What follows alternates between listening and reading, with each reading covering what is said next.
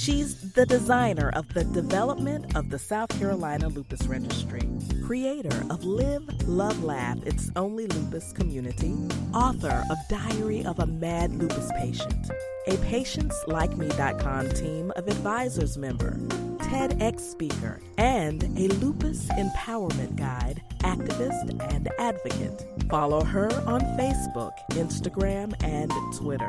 Join her newsletter for free health and living with lupus resources at thelupusliar.com.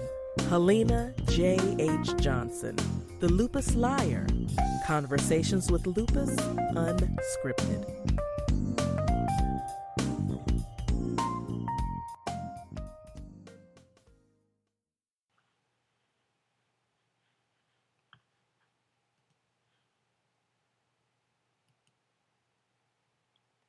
Am I dead yet?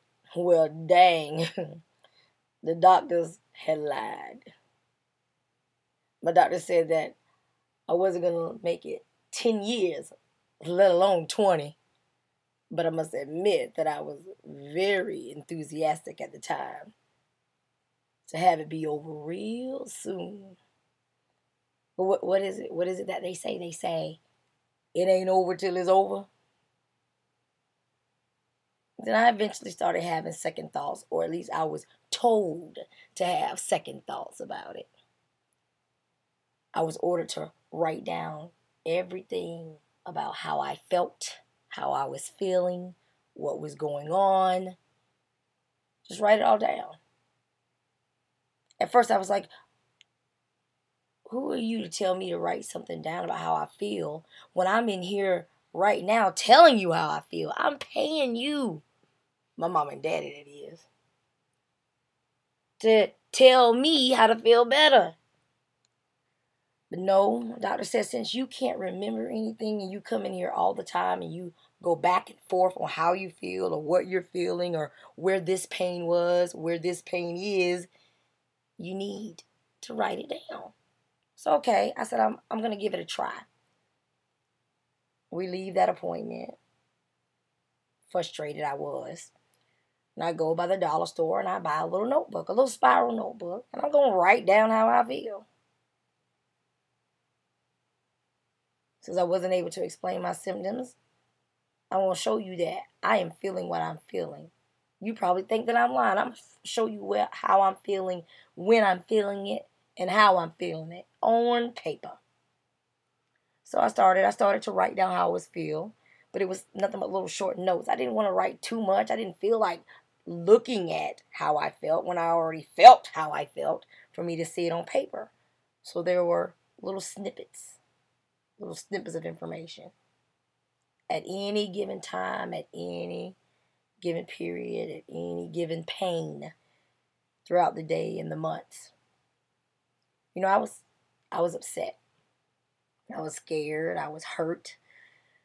I was confused. I was just plain mad. And I was 17 years old. So all of my notes at the time were just written by hand and they were just quick little feelings and thoughts and I try to express a couple of things about the things that were going on in my life besides the pain. But I felt like it's the same thing every time I write it down. This hurts. That hurts. This hurts again. That hurts again. Whenever I had an inkling to do so, I would just write down how I was feeling and I would put the times and the date. Many times I didn't even pick it up.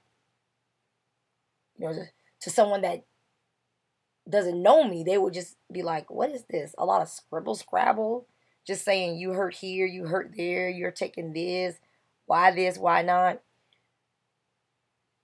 But eventually it gave me a chance to reflect, to reflect on how I made it from that day to the next day. To reflect on those periods of pain.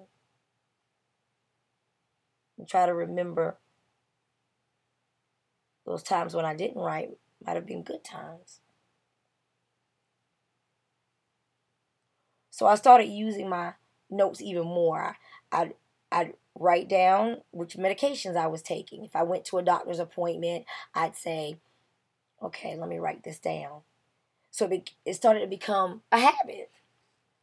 Now, when I go to an appointment, it presents a sort of stop motion to my physician at the time. Whatever doctor appointment I'm in, whatever physician I'm looking at, I'll smile and I'll reach down into my purse. And when I do that, it's like a pause from the physician.